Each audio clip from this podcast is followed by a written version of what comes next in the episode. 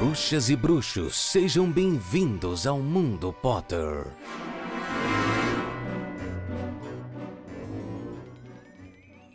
Senhoras e senhores, bem-vindos a mais uma edição deste que é o melhor, o mais sensacional, o mais incrível, o que mais gosta de doce de abóbora, podcast sobre Harry Potter de todo o Brasil. Sim, senhoras e senhores, estamos falando dele mesmo, o Mundo Potter. Bem-vindos a episódio 75, eu precisei parar para olhar porque eu não lembrava. Você deve estar Já faz muito tempo, né? Já faz, Já faz muito, muito tempo. tempo. Faz muito tempo. E você acabou de acabar com a minha apresentação, porque eu ia falar. Mas eu não faço episódio sozinho, até porque eu não faço esse podcast há séculos. Ele que segurou as bolas enquanto eu estava desfalecendo na Com as cama. duas mãos.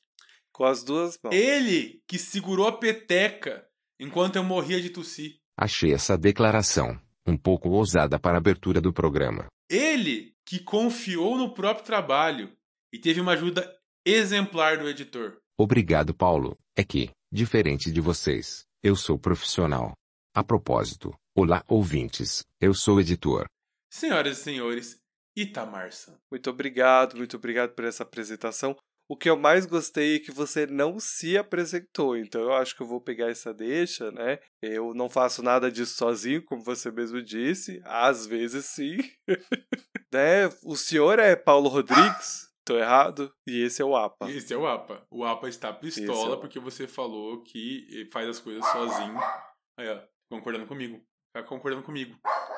Senhores, que saudade eu estava de vocês e o APA também. Então, assim, já vão desculpando desde já porque ele tá morrendo de saudade do microfone. E eu também tava. Nossa, como é bom estar de volta. Como é bom poder estar gravando. Como é bom poder sentir o Ita pistola comigo, porque eu tô batendo na mesa enquanto deveria estar apenas falando no microfone. É muito bom. Muito bom estar aqui de novo. Obrigado, meu querido, por ter segurado esse podcast e feito com que ele continuasse vivo para que hoje eu pudesse vir e dar um show. Exato, eu tô aqui só preparando o palco. O palhaço é sempre você. O palhaço é sempre mais querido, né? É, claro, claro, claro. Não dá pra fazer um espetáculo sem um palhaço. E. isso é saudade, gente. Isso é saudade, tá? A gente tava sentindo falta de gravar. E. Mas, é, vamos começar.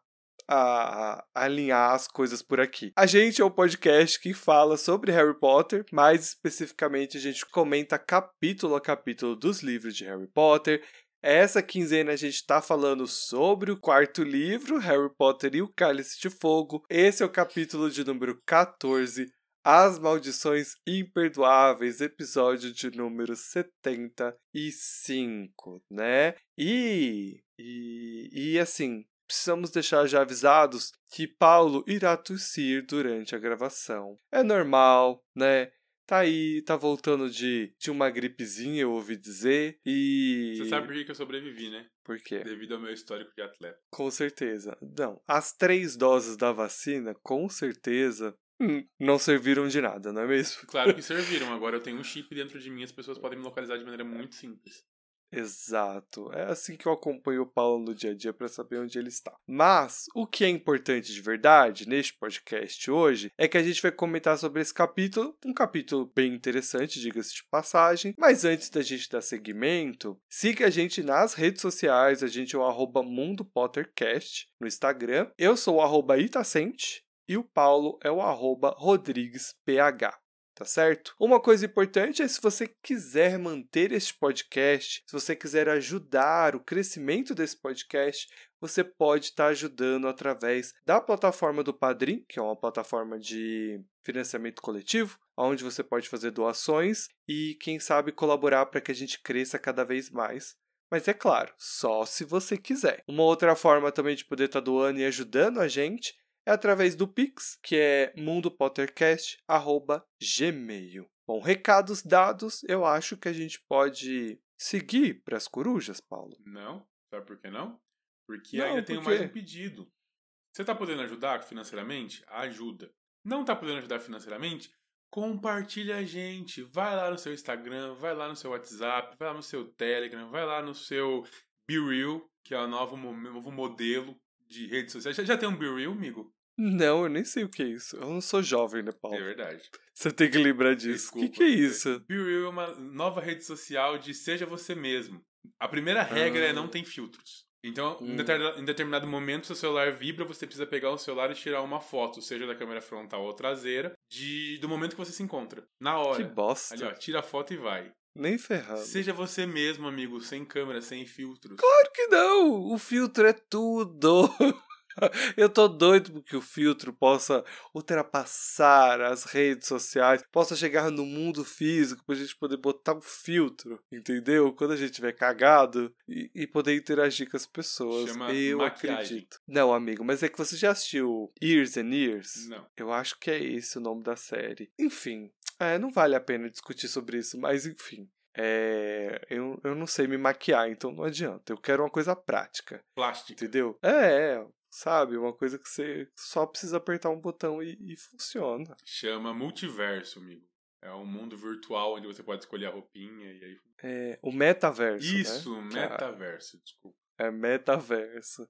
Umas velhas aqui discutindo umas coisas que não sabe, né? Acontece. Você pode fingir, você pode fingir que é jovem, mas você não é. Ô, me Essa é a respeita. verdade. Eu ainda não fiz 30 anos, porém. Aliás, eu já fiz 30 anos, porque quando esse episódio ir ao ar, eu estarei com 30 anos em um dia. Que dia vai ser? Sexta-feira, que vem, fora essa próxima. Aliás, Ah, é verdade. isso vai pro ar? Vai, cagamos a timeline todo então, dia. assim, Acabou se a isso mágica. for pro ar, eu fiz aniversário ontem. Ah, então parabéns, muitas felicidades. Obrigado. Eu quero que vocês vão lá no meu Instagram e me dar parabéns, porque eu quero meu biscoito, entendeu? Você sabia que aniversários merecem comemorações desde o Egito Antigo, ou seja, a moda surgiu por volta de 3000 a.C. Tanto os egípcios quanto os gregos, que adotaram o costume, restringiam as comemorações apenas a seres superiores, faraós e deuses.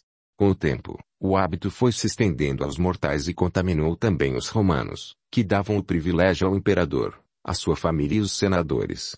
Nos primórdios do cristianismo, o costume foi abolido por causa das suas origens pagãs. Foi só no século IV que a igreja começou a celebrar o nascimento de Cristo, o Natal. Daí, ressurgiu o hábito de festejar aniversários e pouco a pouco foram surgindo as peças simbólicas, o bolo, as velhinhas, o parabéns a você, etc. Fonte de pesquisa, o site super interessante, texto publicado, por Marina Motomura em 2011 e atualizado em 2020. Por favor, arroba RodriguesPH, viu? No Instagram. Exatamente. Ou no Telegram, né? A gente tem um Telegram, né? Tem um canal no Telegram que você pode estar indo participar. Então é só procurar por Mundo Potter que vocês encontram. E é isso. E é isso, como eu tava dizendo, vai lá no seu Instagram, WhatsApp, Telegram, BeReal, ou seja lá qual rede social você está, e piramide a gente. Repasse para os seus amigos, chame seus parentes para ouvir. Classificação livre, a gente só fala coisas extremamente cabíveis e pertinentes para o dia a dia do jovem bruxo brasileiro. Então, se você não pode ajudar a gente financeiramente, divulga o nosso trabalho. Se você pode ajudar a gente financeiramente, divulga o nosso trabalho mesmo assim, porque a gente agradece e muito. Dito isso, podemos seguir para a primeira etapa deste podcast. E qual é esta etapa, meu querido Itamar? É as corujas, parte essa do programa em que os ouvintes encaminham mensagens para a gente. Corujinhas, mensagenzinhas. A gente tem duas corujinhas que o Paulo vai ler pra gente agora. Em primeira lá, mão, Paulo. né? Porque não li essas corujas ainda. Vai ser legal. A nossa primeira coruja é da Elisa Prestes. E a Elisa fala o seguinte: Caros Ita e Paulo, espero que estejam bem. E eu estou muito bem. Sensacional. Uma leve tocinha, mas olha, perto do que eu passei nos últimos dias, eu tô incrivelmente bem.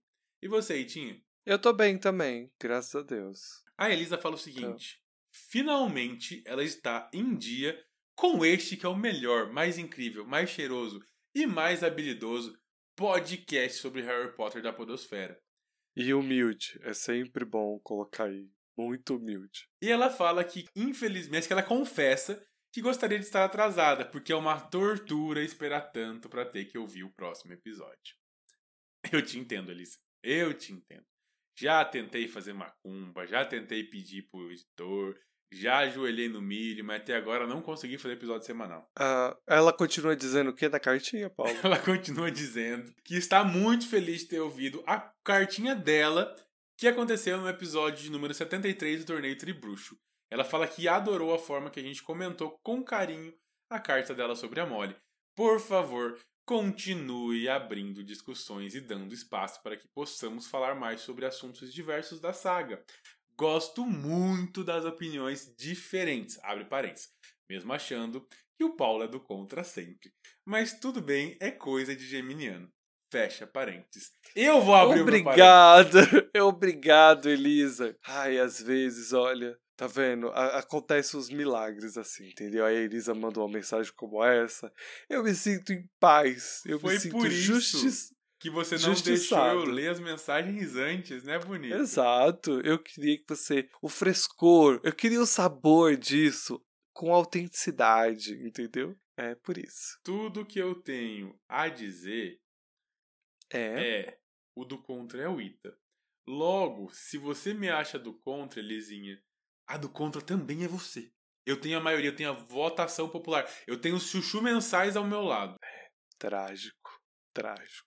É tudo que posso dizer, senhores. A Elisa continua dizendo que gosta de ouvir as nossas opiniões e reflexões, inclusive as opiniões e reflexões que são dos ouvintes, ou seja, ela adora receber corujinhas assim como nós adoramos. Então, por favor, mandem suas corujas, a gente vai amar lê-las aqui. Ela fala que ela é um pouco introvertida, mas que ela vai pensar com carinho e entrar no grupo do Telegram. Elisa, você pode entrar no grupo do Telegram e só ouvir. De vez em quando, quando você se sentir segura, você vai e participa. Mas a gente vai amar ter você lá junto conosco. Beleza? Até porque, Elisa, das 100 pessoas que estão lá, quase ninguém fala. Entendeu? Todo mundo só observa. E eu fiz uma enquete, acho que hoje mesmo, no dia dessa gravação. 17 bruxões e bruxinhas olharam a enquete e ninguém teve coragem de, de dar a sua opinião na enquete. Elisa, só pra você ter uma noção, eu tô fora do grupo do Telegram faz um mês. É, o próprio dono do grupo Exato. tá fora há um mês. Mas, Que exemplo. mas pretendo voltar. Inclusive, desculpa aí as pessoas que estão no vácuo. Eu volto um dia. Mas sim, de vez em quando rola interação sim, tem gente lá, o Fagner tá lá, a Gabi tá lá, ah, tem muita gente lá, não, desculpa A Elisa. lem- a Elisa, tudo, tem bastante gente que tá sempre interagindo, então, é, se você não quiser interagir, você não é obrigado, mas é legal você tá lá porque de vez em quando sai uma discussão interessante, eu tô sempre dando recados lá, avisei que o Paulo não ia participar do programa primeiro lá, entendeu? Se rola alguma novidade, eu aviso primeiro lá, entendeu? Então eu acho que é interessante, se vocês puderem, tiverem Telegram, acompanhar a gente lá. E se não tiver, é só baixar, nem ocupa tanto espaço assim. É, e tem o Instagram, né? Super importante. Embora a gente não movimente do jeito Nós que, sei lá, somos o- péssimos marqueteiros É, pé, péssimo. Você, é inclusive, eu não Elisa vou fazer essas tá reclamações aqui, não. Você, próximo episódio. você não vai me E silenciar, nós Paulo também, Rodrigues. Elisa, não vemos Você- a hora de chegar ao próximo episódio com a sua próxima coruja. Eu não um acredito que você. beijo, Elisa. A gente te ama. Até a próxima. Dá tchau pra Elisa aí. Eu fui censurado do meu próprio programa. Dá tchau pra Elisa. Ela tá esperando nosso tchau. Tchau, Elisa. Beijinhos. Eu fico transtornado com a falta de profissionalismo desses dois. Obrigado pela coruja, Elisa. Um surto. Esse programa tá um surto hoje, entendeu? não sei o que tá acontecendo. Eu imagino o editor. O editor vai ter muito a falar neste episódio hoje. A nossa próxima coruja de hoje é da Isabela Stocco, a menina do Caps Lock. E ela começa falando o seguinte: Hello, my friends! Há quanto tempo que eu não mando uma corujinha pra vocês, não é mesmo? Acho que eu estava esperando ter mais assuntos ou tempo, não sei. Cada dia mais percebo que a vida adulta não é fácil. Ajuda, Não. arroba Deus! Não é mesmo? Anyway, voltando ao que interessa, hoje tenho alguns pontos para discutir. Ontem estava ouvindo o episódio 73, quando voltamos à discussão sobre a senhora Weasley ter ficado em casa durante a Copa de Quadribol. Isso me lembrou episódios da minha infância. Só para poder explicar, meus pais só tiveram filhas, Então, coisas que se esperam que pais façam com filhos homens, meu pai fazia comigo e com a minha irmã. Como ir pescar e levar para assistir jogo de futebol. Por favor, não entendam isso como comentário machista, pelo amor de Jesus. E nas ocasiões em que íamos para o estádio com meu pai, minha mãe aproveitava esse tempo para descansar a cabeça, fazendo coisas que ela gosta ou simplesmente dormindo. Assim como Molly, minha mama deixou de trabalhar fora para se dedicar integralmente para a nossa família.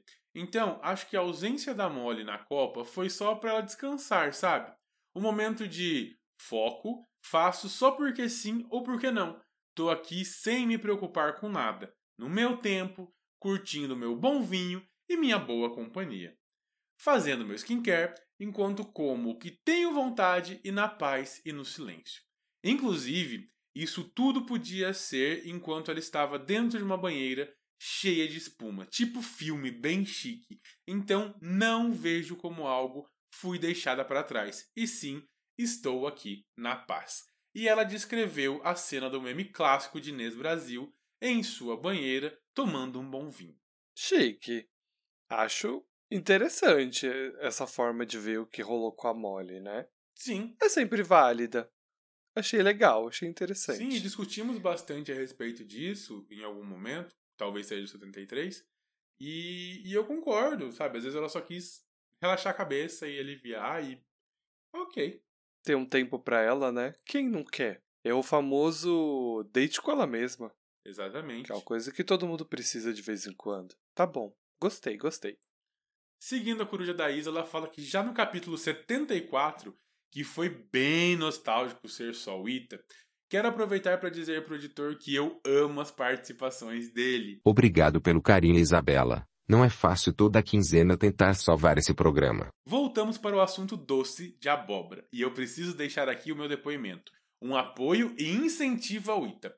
Nunca gostei de doce de abóbora, sempre achei sem graça pra caramba, principalmente de coração.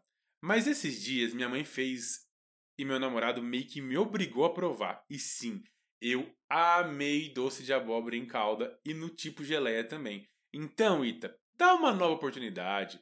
Talvez assim como eu, você se renda ao doce de abóbora. E as suas coisas são incríveis, porque prova doce de abóbora, Itamar. É, eu só queria dizer que a bruxinha aqui, ela utilizou o doce de abóbora só para esfregar, entendeu? Que ela tem o um namorado. Esse é o real motivo da mensagem. Não é o doce de abóbora, é para esfregar que ela tem um relacionamento na minha face. Entendeu? Ela foi para isso no final das contas, não tem nada a ver com doce de abóbora. Ainda sobre coisas que eu nunca amo. Não, por que, que você vai passar rápido? Eu tô discutindo um assunto importante como esse. Você não tem nada a falar sobre claro isso. Claro que não, se for falar eu vou chorar, então eu vou só seguir o baile. Vai ficar só comendo doce de abóbora, né?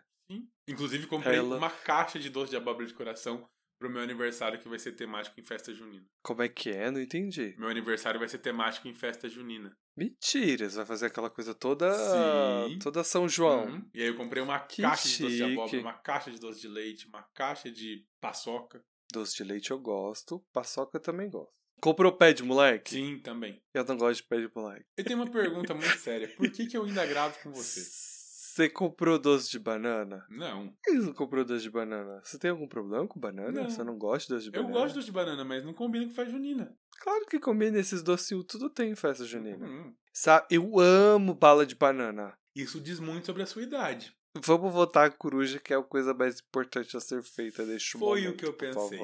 Ainda sobre o coisas que eu não como, e tinha tamo junto. Macarrão parafuso é péssimo, porque além de tudo ele escorrega no garfo. Espaguete rainha, o resto nadinha. Nada a declarar sobre o assunto do macarrão. Meus hábitos alimentares estão sendo muito julgados neste podcast.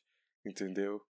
Eu tô precisando fazer. Reeducação alimentar. Reeducação alimentar. Vou ter que passar um tempo lá com. Como é que é o nome do ratinho de Ratatouille? Ratatouille?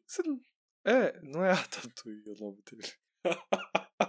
mas tudo bem, tudo bem. Tentei fazer uma coisa aqui, mas deixa pra lá, faz parte. Hum, segue aí o baile. E só por um último comentário, porque minha carta tá virando um capítulo, não acho que o Draco leia Profeta Diário. Acho que ele só leu naquele momento porque falava mal do Arthur. Alguém deve ter mostrado para ele e ele foi lá irritar os meninos. Inclusive, ele tem mais cara de que obriga alguém a ler e só repassar as notícias relevantes. É, eu não duvidaria muito não que ele terceirize o job aí. Mas eu achei curioso. Não, eu acho que ele lia o profeta, vai, sei lá. Eu vou contar uma, um caos que acontece comigo. Eu tenho um amigo que ele é extremamente curioso, mas muito curioso. Eu vou mandar inclusive esse episódio para ele porque ele vai se identificar. E a gente tem muitos grupos de WhatsApp em comum. E eu tenho muita preguiça de ouvir áudio com mais de um minuto. Mas muita preguiça. Eu escuto, mas tem muita preguiça. Das pessoas que eu gosto, eu escuto. Das pessoas que, tipo, ai, ai preguiça, né?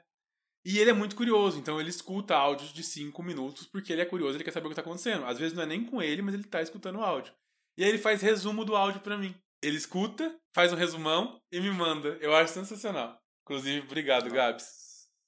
Meu Deus, que situação.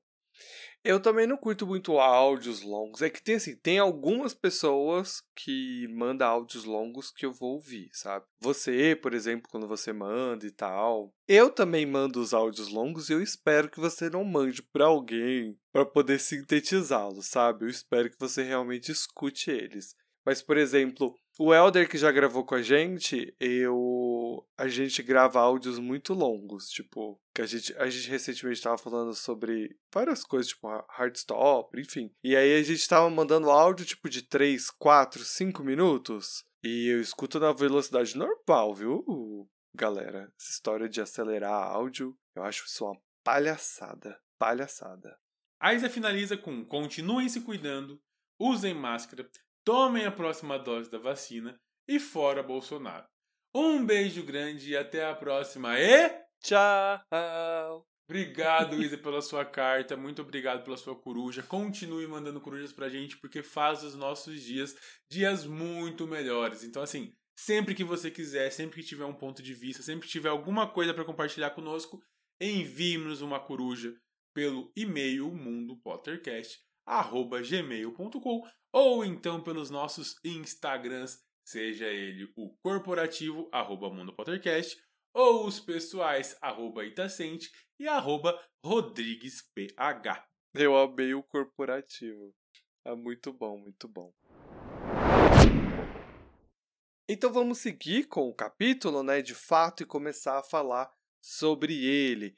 Então, a sinopse, né?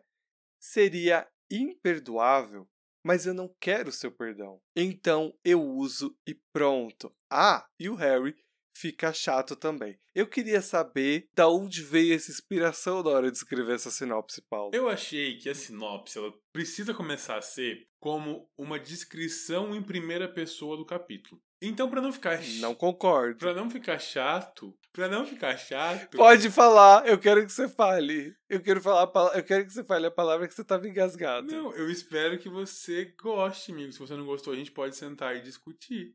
A relação? Não, okay. o, o, o novo formato da sinopse. Eu tô brincando, eu tô zoando. A palavra que eu usei foi caguei. Quem escreveu o roteiro fui eu.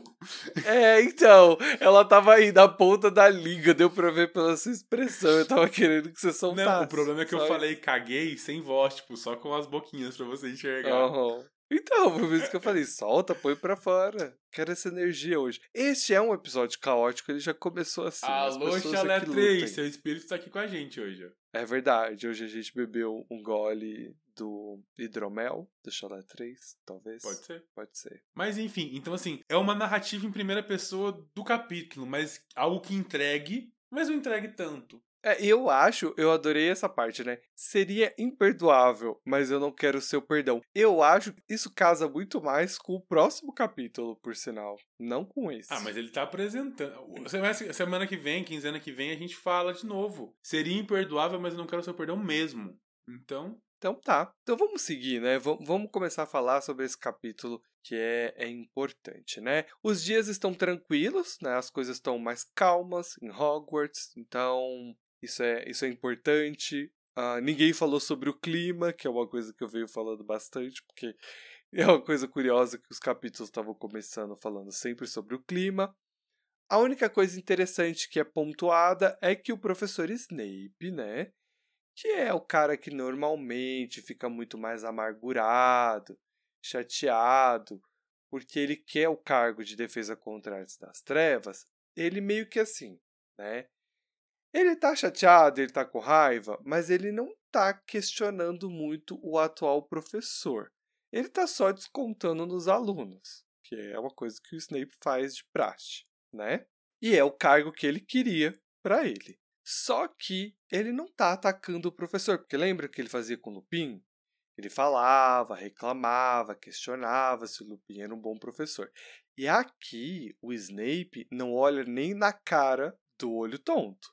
Então, isso desperta uma certa curiosidade por parte do Harry, né? E, e ele fica meio que ele fica meio que reparando, né, que o professor tá esquisito, né? Você acha? Tem alguma coisa de errado, né? Tipo, pô, ele quer o cargo, mas ele também não quer nem falar com o cara. Então ele não vai nem alfinetar o cara. Não, tem algo errado. Algo de errado não está certo. E finalmente chegou então a aula do professor Moody, né? Porque é uma coisa que os alunos estavam muito curiosos, principalmente o Ron, o Harry. A Hermione não demonstra tanta curiosidade assim. No entanto, ela acaba chegando até que atrasada na aula do professor, assim, que é uma coisa que não Em é muito da da Hermione. É, não chega a ser atrasada. É virginiana, né? Atrasada mesmo, ela não chega. Mas ah, eles vão ter então a primeira aula deles. E o professor Moody, ele já fala algumas coisas bem interessantes quando ele começa essa aula, assim. Primeiro ele começa falando sobre o quanto um ministério eh, não quer que os alunos saibam de certas coisas. Então ele traz essa, essa energia, assim, de que ele e o ministério nunca estão muito de acordo. E ele fala que eh, recebeu uma carta do professor Lupin em que ele fala muito sobre esses alunos. E é uma coisa que ele enfatiza, né? Sobre essa turma. E o quanto eles estão avançados eh, em defesa contra criaturas das trevas. Mas eles estão muito atrasados em maldições. E o Moody também fala que o Ministério da Magia não quer que eles aprendam sobre algumas dessas maldições. Que ele fala que as maldições elas têm níveis diferentes. E aí ele explica que a, as maldições das quais ele quer falar, é esse que é o foco dele, né? Que são as imperdoáveis, eles só poderão ver sobre isso no sexto ano. Mas ele acha que todo mundo tinha que aprender isso antes, porque né, a gente tem que estar sempre vigilante o tempo todo. Ele diz que Dumbledore concorda com ele. Então, ele vai adiantar essa matéria sobre as maldições imperdoáveis. O professor então começa a sua aula sobre maldições. E aí ele fala que tem maldição para um lado, maldição outro, maldição que é fraquinha, maldição que é forte, mas que as benditas maldições imperdoáveis, elas são ditas imperdoáveis, porque se você usar uma delas contra um ser humano, você vai, abre aspas, ganhar uma passagem de somente de ida para Azkaban. Fecha aspas. Se você assistiu o filme, você sabe do que estamos falando. O professor então pergunta: E aí, galera? Alguém sabe me dizer qual ou quais são as maldições imperdoáveis que a gente tem? E aí uma galera ergue a mão. E dentre essa galera está a nossa querida Hermione, porque, né, obviamente ela estaria com a mão erguida. Mas também está Rony, o que é raro de acontecer.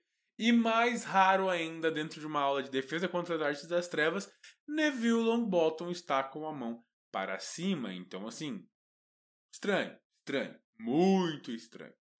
O primeiro a falar foi Rony, e ele conta ao professor que seu pai lhe disse uma vez sobre uma maldição chamada Império. E o Moody faz lá um comentário de que, olha, é verdade, seu pai conhece bem essa, né? Essa daí foi muito famosa no ministério. Então, assim, a gente pode concluir que isso talvez acontecesse devido ao posicionamento do Sr. Arthur Weasley no ministério e das pessoas que possam usar essa maldição como desculpa para fugir da famigerada prisão dos bruxos chamada Azkaban.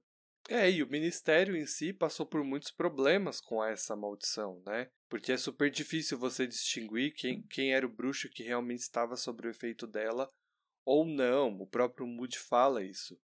Então, é um problema real. Então, faz sentido que o Arthur conheça essa maldição ou que, por um acaso, o Ron escute seu pai falando sobre ela, porque de todas elas, ela não é a mais leve delas, mas eu acho que é a que fica mais fácil, talvez, para você explicar para uma criança. Talvez. Não sei, para mim é a mais difícil. Eu tenho um pensamento totalmente contrário. Porque uma mata, outra faz sentir dor. a outra toma o controle de todas as ações musculares e mentais da pessoa.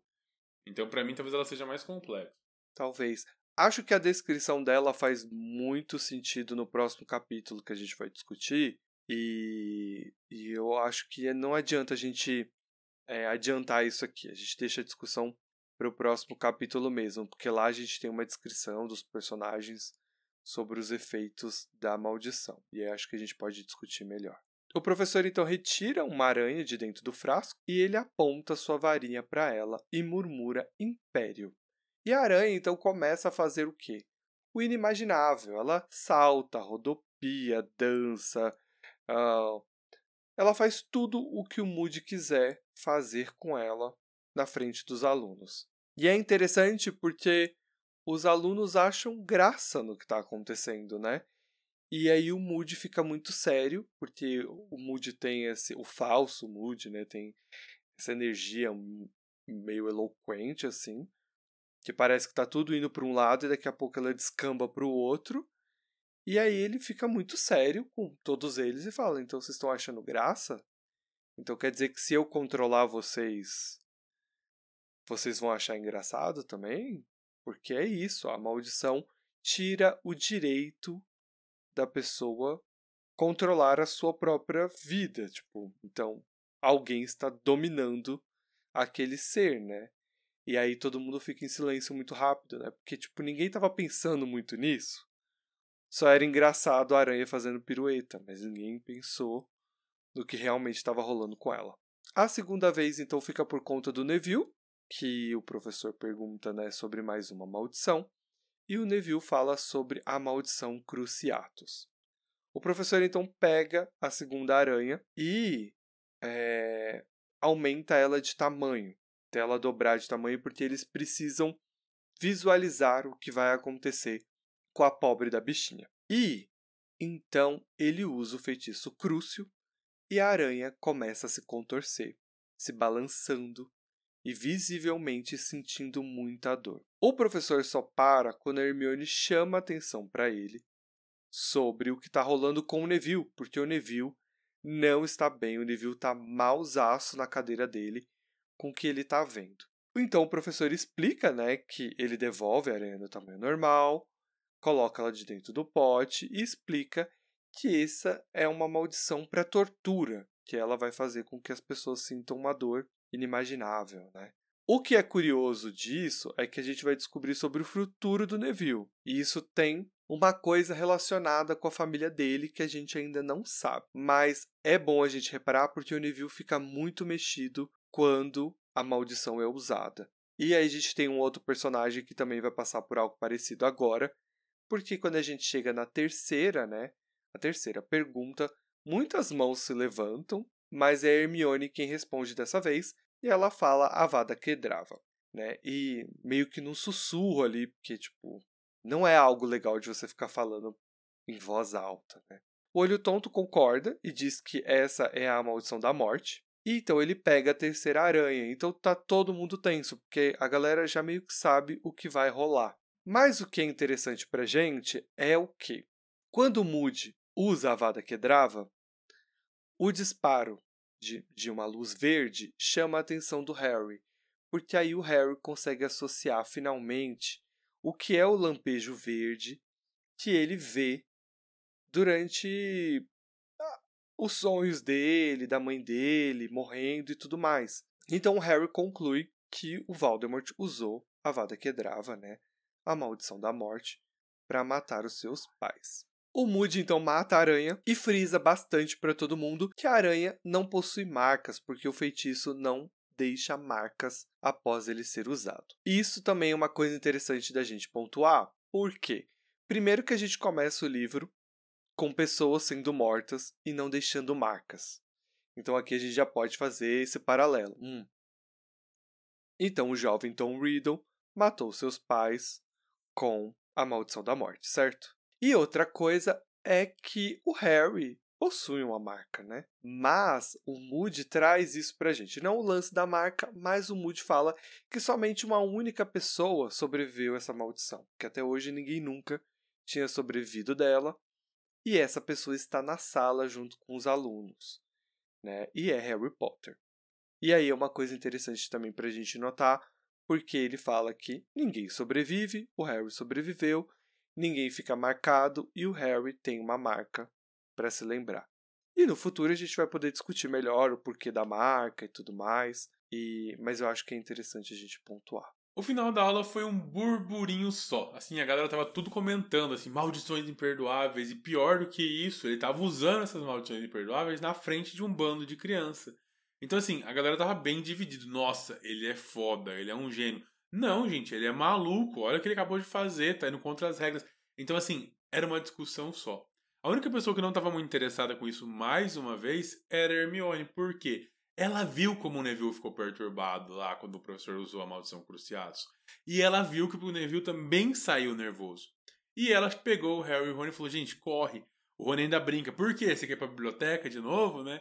Ela fala: não, gente, ó, o Neville ali. E aí eles se esforçam para passar, entram no corredor à esquerda da escadaria. E o Neville tava lá, um pouco perdido, um pouco distante. Quando os garotos realmente chegam, conseguem chegar e perguntam para ele, ele fala algumas palavras desconexas sobre o cardápio do jantar e tá um pouco nervoso, um pouco com os olhos marejados, e quem chega logo na sequência é o professor Moody. O professor Moody que pergunta se está tudo bem, ele fala que sim, ele pede, o professor Moody até pede desculpas, olha, eu sei que é uma aula pesada, eu sei que é uma coisa tensa, mas vocês precisam conhecer isso, vocês precisam estar cientes do que vai acontecer. E ele chama o Neville para tomar um chá. E eu gosto dessa parte porque o Harry é meio debochado do professor. Ele meio que dá uma questionada ali, porque o Moody, em apoio ao, ao né, buscando um apoio sobre a aula, ele recorre ao Harry e ele fala do tipo, e o Harry fala tipo, estamos? Será que a gente realmente está bem depois da aula? Sabe? Tem uma coisa assim, porque tanto o Neville quanto o Harry passaram pela mesma situação, né? O Neville viu o que causou o problema com seus pais. E o Harry viu a mesma coisa. E isso não é legal, sabe? E, e a gente já vai chegar no ponto que eu acho muito importante deste capítulo. Bom, mas o Moody fala: não, Neville, vamos comigo tomar um chá. E o Neville entra em pânico, assim, desespero, porque ele já tá nervoso, ele não quer tomar um chá sozinho. Só que o Harry, Ron e Hermione não tem o que fazer, né? Vai falar: não, não vai? Não. Então eles ficam lá observando enquanto o professor Moody sai e também enquanto o Neville acompanha ele. Bom, mais tarde, então, quando eles estão pensando em ir para a próxima aula, o Harry e o Rony sobem para ir buscar o material, a Hermione foi para a aula de aritmancia dela, e eles encontram o Neville lá no dormitório, que estava ali entretido aparentemente mais calmo, lendo um livro de herbologia que ele tinha ganhado do Moody. E ele ainda conta o seguinte: olha, conversei com o Moody, foi legal. Ele conversou com o professor Sprout, o professor Sprout falou que eu manjo bem de, de herbologia e ele me deu esse livro super interessante. Então, assim, aparentemente as coisas estão mais tranquilas e mais encaixadas. E é aqui que a gente tem uma frase do Harry que é muito importante. Toda vez que a gente achar que o Moody é um vilão, a gente tem o Harry tendo uma opinião que meio que tira isso do nosso foco, que é o Harry falando: "Ah, essa é uma atitude do Moody que ele teve que o Lupin teria. Porque quando o Moody dá o livro de herbologia para o Neville, ele fala que a professora Sprout fala que o Neville é muito bom na matéria. E o Neville não é muito bom em nada. Né? A gente sabe disso, o professor vive pontuando. Mas ele é bom em herbologia, é algo que ele realmente gosta. E o Neville fica muito entusiasmado com isso. E aí que eu queria trazer uma coisa que eu acho muito interessante nesse capítulo, e que ele é muito importante para o resto do livro como um todo e para o grande plano desse falso Moody, porque é tudo muito bem arquitetado aqui o que está acontecendo. Primeiro que, na minha opinião, por que, que o Moody, esse falso Moody, quer ensinar os alunos sobre as maldições imperdoáveis? O que que o Moody ganha com isso? Porque o falso Moody, ele tem um plano que é levar o Harry até um ponto X para que coisas aconteçam, certo? Então, por que o Moody? É, de que de, de que, que serve adiantar uma matéria do sexto ano para esses alunos? Por mais que, tipo, o falso Moody esteja imitando ações do Moody em alguns níveis, eu tenho certeza absoluta que o Dumbledore não concordou com essa aula. O Dumbledore não quer que esses alunos estejam aprendendo sobre maldições imperdoáveis agora. E isso tem muito a ver com o próximo capítulo também, porque o Moody vai aplicar essas maldições em alunos. E a gente sabe que Dumbledore não seria a favor disso. Mas o Moody está usando o Dumbledore para fazer essas coisas. Então, quando ele diz que o Dumbledore autorizou, o Dumbledore, não meu ver, o Dumbledore não fez isso. Ele não está nem sabendo disso. Exato, porque o Dumbledore está ocupado demais com tudo o que está acontecendo em Hogwarts. Os sinais de Voldemort, o torneio tribruxo. Então, o Moody está aproveitando disso para poder colocar o plano do Voldemort em prática. Mas, além disso, existe o sadismo por trás desse falso mood. Ele olha na ficha, ele lê o nome dos alunos que estão lá na lista de chamada. Ele vê Neville Longbottom. Ele tinha um livro de herbologia. Ele falou com a professora Sprout. Tá entendendo? O livro precisa chegar na mão do Neville para que no futuro ele possa falar para o Harry sobre Gelrichos. O Moody já sabe que o Harry vai precisar de dicas para poder chegar lá. Beleza, esse é o plano do Voldemort. O Harry precisa ganhar o torneio para ir para onde ele precisa ir. Mas aqui a gente tem o sadismo de ele poder usar as maldições nos alunos e além de tudo, além de tudo, poder, de alguma forma, infligir dor nesses alunos. Tipo, ele sabe que o Neville conhece a história dos pais dele. E ele sabe que o Harry conhece a história dos pais deles. Entendeu? Então, é isso, ele tá literalmente esfregando essas coisas na cara dessas crianças. E aí o que vai além, que na minha opinião acho que faz um pouco mais de sentido ainda para a história, que é o Moody talvez esteja testando o Harry nas maldições. Porque se o Harry sobreviveu à maldição da morte, o que garante se o Harry pode sobreviver às outras duas maldições? Será que o Harry pode ser controlado pela maldição Império? Será que o Harry vai, é, não vai sentir dor sobre a maldição Cruciatus? E o, porque o Voldemort já usou a maldição da morte e o Harry está vivo. E a essa altura da história ninguém sabe sobre isso. Então, para mim, também faz parte do plano que as maldições sejam aplicadas neles para que possa ser testado no Harry também. Porque quando a gente chegar no próximo capítulo, a gente vai ver que o Moody está muito interessado em aplicar uma maldição específica do capítulo no Harry. Então eu fiquei me questionando se talvez isso também não faça parte do plano. Toda certeza faz. Na verdade, é o plano é um plano extremamente elaborado, feito para estar nas entrelinhas dos olhos de Dumbledore e que testa não só as maldições imperdoáveis, mas testa principalmente a resistência do Harry a todas elas. Assim, o que você falou sobre a maldição da morte, o Dumbledore não sabe. Aliás, o Voldemort não sabe, né? Mas a maldição da morte não foi porque o Harry tem um poder gigantesco. Não. Porém, a maldição Impérios, que poderia muito bem ser utilizada no Harry para que Voldemort controle ele, e enfim, não funciona. O Harry tem muita fibra, né? A gente vai perceber o que, o, o, entre aspas, contra a zaração da maldição Impérios é você ter muita fibra e muita vontade. E o Harry tem muita fibra, ele tem muita vontade, e ele se livra até que facilmente da, da maldição. Então, assim, opa, não vai dar para controlar o Harry, não. Vamos seguir o baile aí com outras tentativas. Então, sim, eu acho que esse plano é muito maior do que fica explícito e, uhum. e está nas entrelinhas. A gente que às vezes não enxerga. Mais à noite, naquele dia, então, quando Harry e Ron estavam fazendo suas lições sentadinhos num tapete confortável na sala comunal, Harry estava ali cansado, porque o que ele estava fazendo? Ele não estava fazendo lição de casa, ele estava inventando sua lição de casa. A lição era de nada mais nada menos do que nossa queridíssima adivinhação, com a nossa professora não tão querida assim, Sibila Trilone. E ela tinha pedido para que eles escrevessem, né, como o Ita falou na última, no último episódio, sobre os seus mapas astrais e seus diários do que iria acontecer com eles nos próximos períodos. E o Harry e o Rony acharam uma tática sensacional que é ao invés de eu fazer cálculo e utilizar esquadros, eu vou predizer catástrofe atrás de catástrofe, catástrofe, que vai dar certo, ela vai aceitar. E a gente vai ver semestre período que vem, né? 15 dias depois, que realmente vai dar certo.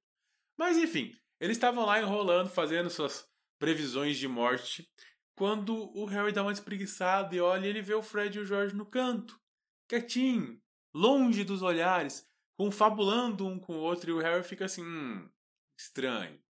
E começa a ouvir.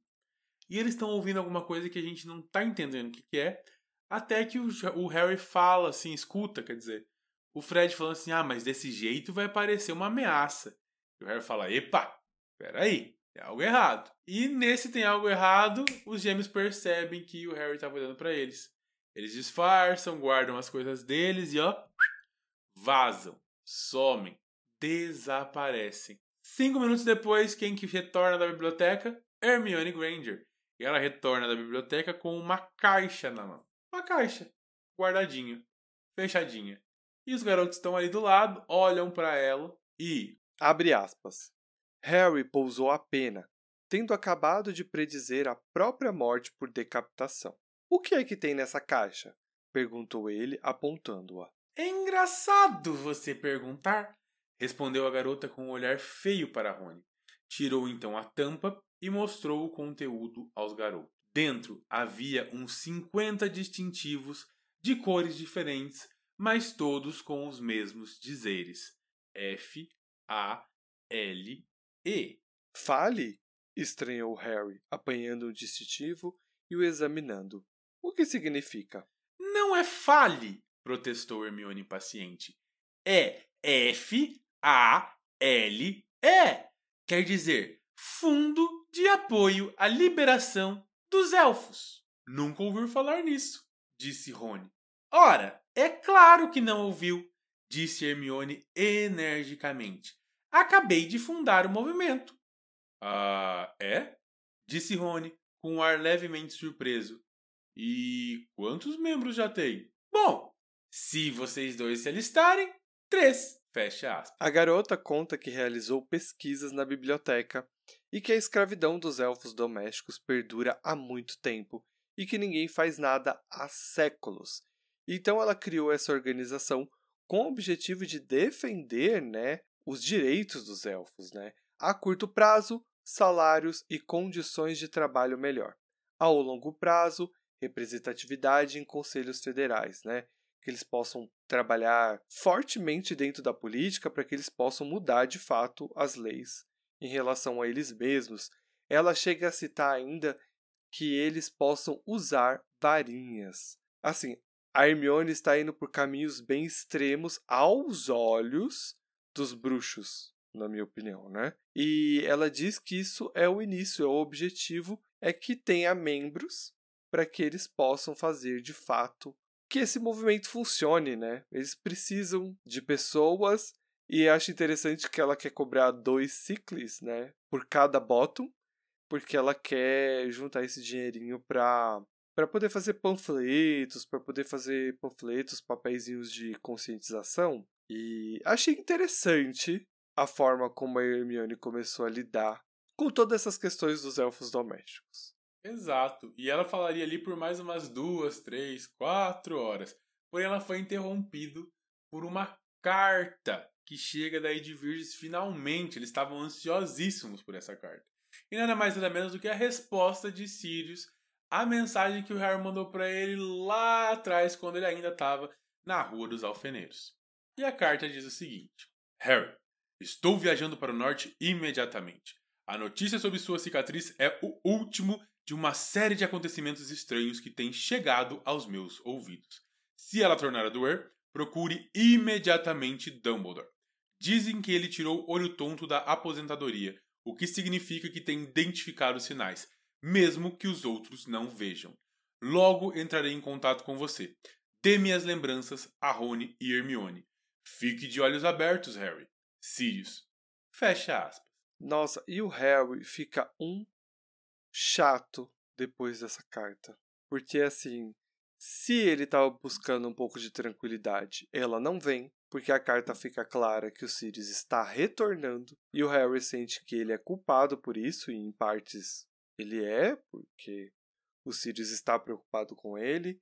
O Sirius não tem um pingo de autopreservação, porque se ele tivesse, ele teria ficado onde ele está. Mas o Harry fica tão insuportável a ponto de ele ser muito, muito escroto com a Edviges, que viajou muito longe, queria um carinho, o Harry faz um chega pra lá, ela queria alguma coisa para comer, ele, ele é mó grosso com ela, eu fiquei chateado. Fiquei extremamente chateado. Na verdade, ele é grosso com todo mundo, né? Com a Ed Virgis também. Com mas todos. com os outros dois foi absurdo. Sim, ele simplesmente vira e vai embora e não quer falar com ninguém. Acho interessante ainda que o capítulo frisa algumas coisas, como o Harry retornando pro quarto, né? Ele demora para dormir. E o capítulo finaliza dizendo que o Harry não é o único que, que está acordado, né? O Neville está acordado ainda. Então o capítulo quer enfatizar que o que aconteceu com o Neville uh, não foi resolvido assim.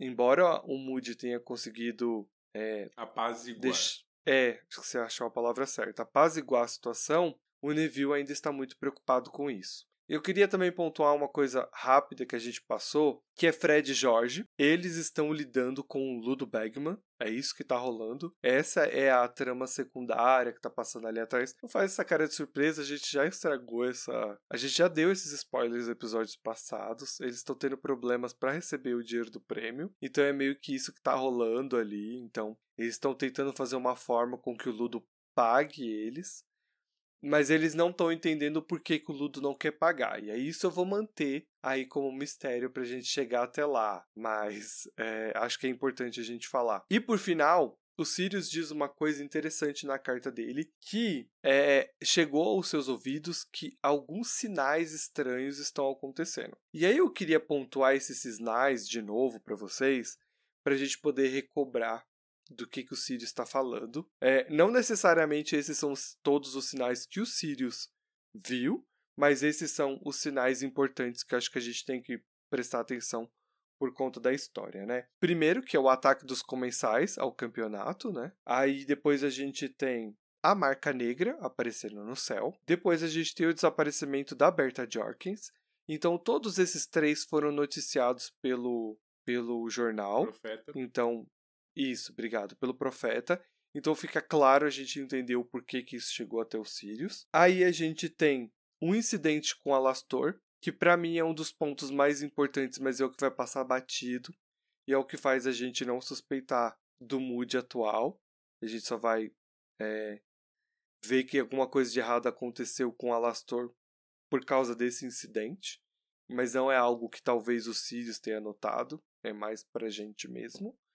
E o último, que é a cicatriz do Harry, que o Sirius faz com que o Sirius volte. E na carta, o Sirius fala uma coisa muito legal também, que é: se doer, Harry, procure imediatamente Dumbledore. Que é uma coisa que Hermione está falando o quê? Há 100 anos. Séculos. E eu espero que a próxima vez que acontecer, o Harry de fato tome alguma atitude sobre isso. Me deixa esperançoso, Paulo. Não, vai. Então, e com isso a gente chega ao final do capítulo. Vamos agora para a próxima fase deste podcast, que até anima o senhorita.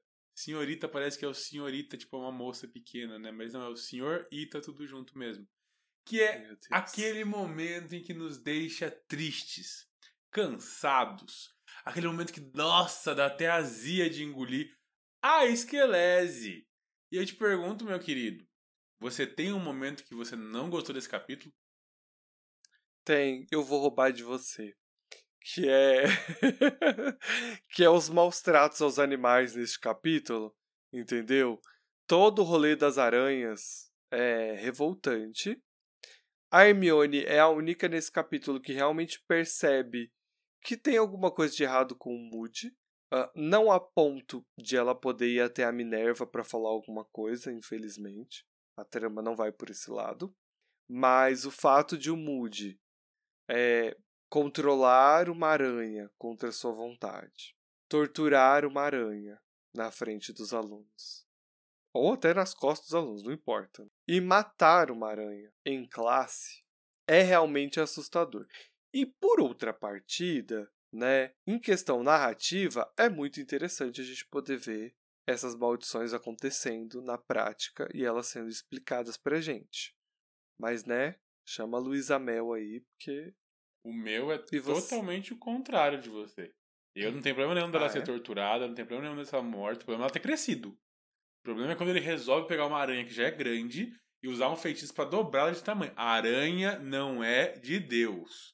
Entendeu? O meu problema Uhum. com esse episódio foi só a aranha ter ficado grande. Se a aranha morreu, ema ema, o problema é dela. A, a aranha nem nasceu, tinha que ter. Pra que que um bicho precisa de oito pernas? Começa por aí. Entendi. Eu- Seu aranhofóbico. Sou mesmo. Sou mesmo. Tá louco. Seu aranhofóbico. Ugh, aranha.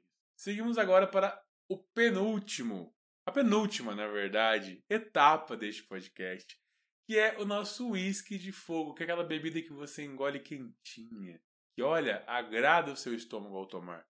E eu te pergunto, Itinha, você tem um momento quente no seu estômago? Ah, eu não tenho nenhum momento fofinho nesse capítulo. Eu não tenho. Mas uma coisa que eu dei uma leve risada, assim, uma leve risada não, eu dei uma boa risada, foi quando a Hermione vira e fala que o Ron será o tesoureiro do Fale e o Harry será o Secretário. secretário do Fale. E assim, me arrancou boas risadas. Porque eu só imaginei, eu imaginei o Ron de tesoureiro, assim. Ai, ai. E o pior é que eles assumem os postos, né? Ah, mas é- são os melhores amigos dela, né? É o mínimo que o Ron e o Harry pode fazer. E o Rony e o Harry já fazem muito pouco pela Hermione. Então o mínimo que eles podem fazer é comprar o raio do broche, entendeu? De acordo. E dizer que e dizer que participa do negócio. Mas e você, Paulo? Qual o seu uísque? Cara, meu uísque é muito pedagógico no momento de hoje, assim. Não tô defendendo a aula, não tô defendendo as mortes, não tô defendendo o uso de maldições. Mas existe um, um tema dentro da pedagogia que é o que você ensina para o seu aluno e o que você quer que o seu aluno saia fazendo. Então, assim, eu vou fazer uma aula expositiva de, de matemática. E eu vou lá, faço o exercício no quadro, bonitinho, nananã. E aí na prova eu peço para o aluno fazer. Eu não ensinei ele fazer esse exercício. Eu ensinei a teoria. Mas eu não deixei ele praticar. E a gente aprende muito praticando. Então, assim, vamos pensar que a gente vai fazer uma, uma aula de culinária e a gente vai aprender a fazer pão de casa. Se eu ver um vídeo de alguém fazendo pão de casa, eu sei fazer o pão de casa? Não, eu sei a teoria. Mas eu não sei. Eu botei a mão na massa, eu não sei sentir medidas, eu não sei saber como que eu solvo, eu não sei quantidade para pôr na assadeira, enfim. E a educação brasileira, ela é muito expositiva. Nós temos o nosso sistema de aulas voltado para palestras, então cadeiras uma atrás da outra, auditórios onde as pessoas ficam sentadas e voltadas para um, uma pessoa falando. E falar não ensina ninguém. O que ensina alguém é praticar. Então a gente pode sim ter aulas expositivas, deve ter aulas expositivas, mas precisa ter momentos de interação e execução e mão na massa e botar o aluno para fazer. Essas aulas, por mais que a gente julgue as aulas, é, elas foram muito bem dadas. Ele teve uma didática de mostrar o que cada feitiço fazia e explicar e fazer que cada aluno sinta um pouco daquilo. Mesmo a aula do próximo semestre, da próxima semana quinzena, perdão, do próximo capítulo, ela é uma aula muito bem aplicada. Eu quero que o aluno aprenda a resistir a uma maldição imperdoável. Como que eu faço para ele aprender a resistir? Lutando para resistir. Então, assim, faça uma teoria, explique a teoria e vamos aplicar na prática. Porque, olha, para você defender de um feitiço, vai ser assim, tá? Beleza?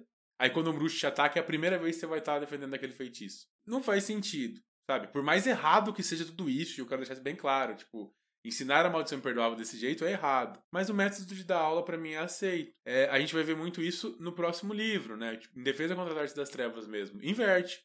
A gente começa a ter uma educação muito teórica. Cadê a prática? É, alguém ainda fala, nossa, a primeira vez que eu vou testar um feitiço vai ser lá na hora que eu for avaliar, ser avaliado pelo NONS. E ela fala, sim, com a teoria você consegue. Não, com a teoria a gente não consegue.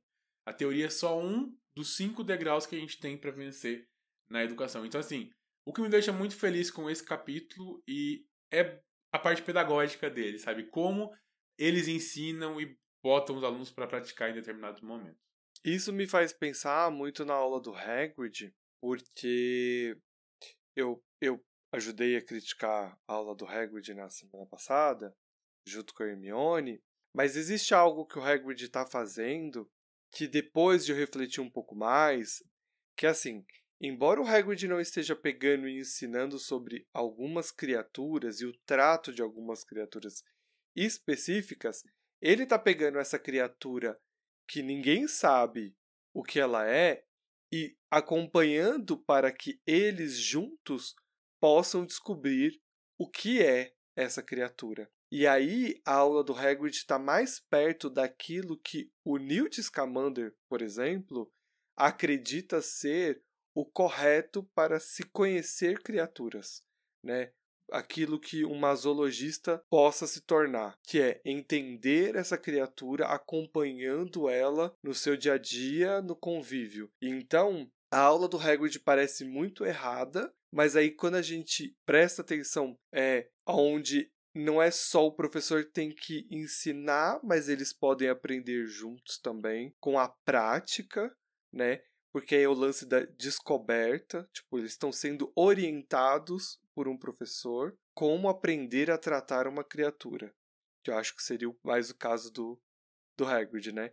E aí o que você falou, aí fez to toda a diferença para mim poder olhar diferente para a aula do Hagrid, que seria algo Tipo, tal, no, talvez não seria uma aula boa, e aí agora a gente já entende que não. Ele, na verdade, está indo por um caminho muito mais interessante como professor do que ficar só no teórico, né? Que é o que acontece no próximo livro, onde você tem uma professora que simplesmente vai pegar, vai trazer um unicórnio, vai mostrar e vai falar o que é um unicórnio, e algumas garotas vão passar a mão na crina e acabou. Não há um interesse dos alunos em poder descobrir uma espécie, tentar entender aquela criatura de fato. Exatamente. O que é. falta na aula do Hagrid é um pouco de planejamento. Quando a, é. quando a Hermione planeja as aulas do Hagrid, elas ficam perfeitas.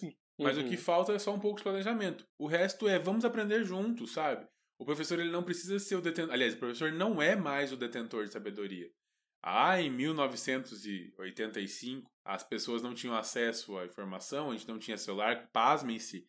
A gente não tinha celular, a gente não, né? Porque eu não era nem nascido. nem você era nascido. As pessoas não tinham celular. Nossa, você falou de um jeito como se eu tivesse 100 anos. a, intenção era te dar uma zoadinha. As, é, as, pessoas não tinham celular ou internet para pesquisar em qualquer momento, a gente confiava no professor e acabou. Hoje em dia, não. Se o professor falar que a banana é azul, tem 35 alunos com o celular mostrando que a banana é amarela. Entendeu?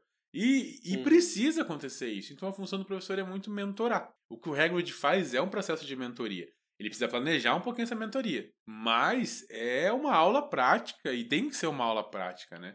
Ah, não, vamos desenhar um tronquilho. Vamos entender a anatomia do Não, a gente não entende anatomia desenhando. Desenhando, alguém tirou uma foto, é muito mais bonito na internet. Agora eu posso pegar aquela foto e identificar coisas que são diferentes. Ou, olha, aqui nessa foto fala que o joelho é assim, assim, assado. Pega o tronquilho, olha ele, assim, gruda nele, faz um bilo-bilo ali na pincinha. Descobre as coisas na prática, sabe? O aluno precisa praticar, senão não resolve. Ah, mas a minha Sim. aula é teórica. Como é que eu quero que ele pratique o um negócio que é conta demais? Deixa ele fazer, passa um monte de exercício, deixa ele fazer, deixa ele errar, deixa ele vir tirar dúvida, faça de mesa em mesa, deixa as pessoas praticarem.